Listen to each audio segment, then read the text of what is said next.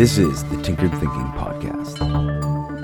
Episode 836 Attentional Concession. At what point in the pursuit of a solution do you give up? This is a tricky question for many sticky reasons.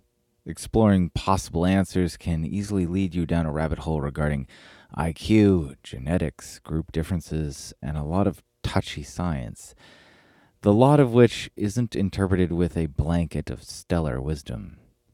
The musings here seek to deal with none of these things, because they all disappear when we consider just a single individual. The answer to that question, when do you give up, requires a purely personal response from individual to individual, no matter what ties of biology, culture, and circumstance bind or separate us. The question is specifically, when do you give up? Such a question boils down to an examination of individual attention.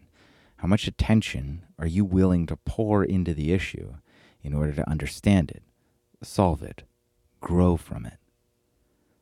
This could imaginably be classified with a number. We can ask further, how much time did you spend on the most difficult problem you've ever solved? This perhaps simplifies things too much.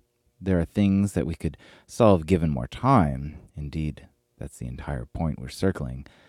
But many things just don't warrant the attention required for a solution. Then, of course, there are other things that are in line with our desires, reflective of our wants, things that we are willing to go extra miles and marathons in order to make the issue concede to our effort to bend reality in a particular way. What determines the difference in our personal taste for problems to solve? Unfortunately, there's an issue of even greater pestilence the vast majority of people don't have free rein on the time allotted to their attention.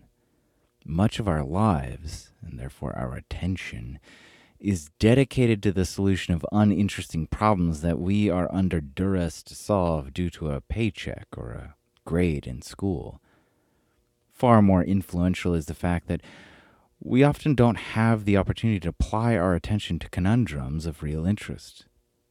This is perhaps the primary problem that we should whet our attention against, but alas, obligations of family and work and mortgages and bills rope us into ways of being that confine our attention to a specific rhythm of tasks, boring problems that need to be solved for its placement in a larger organization.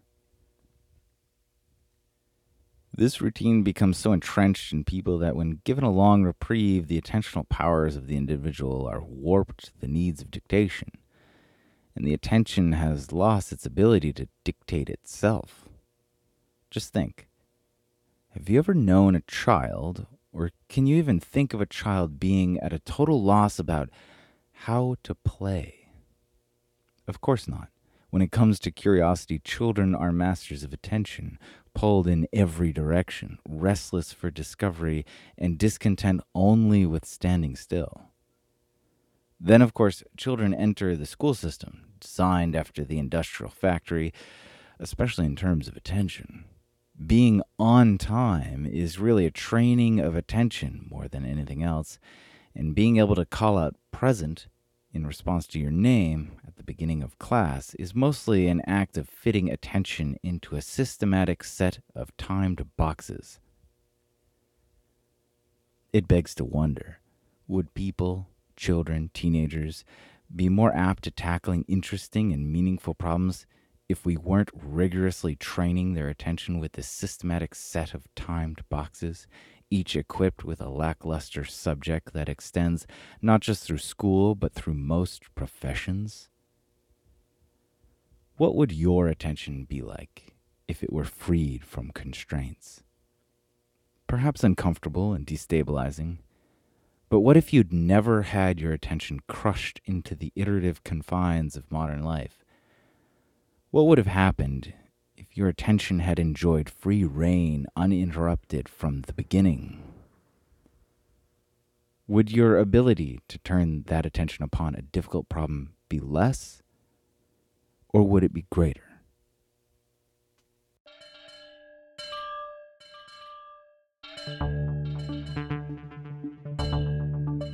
This is the Tinkered Thinking Podcast. Thank you so much for listening. If you find the Tinkered Thinking Podcast valuable, there are many ways you can support it.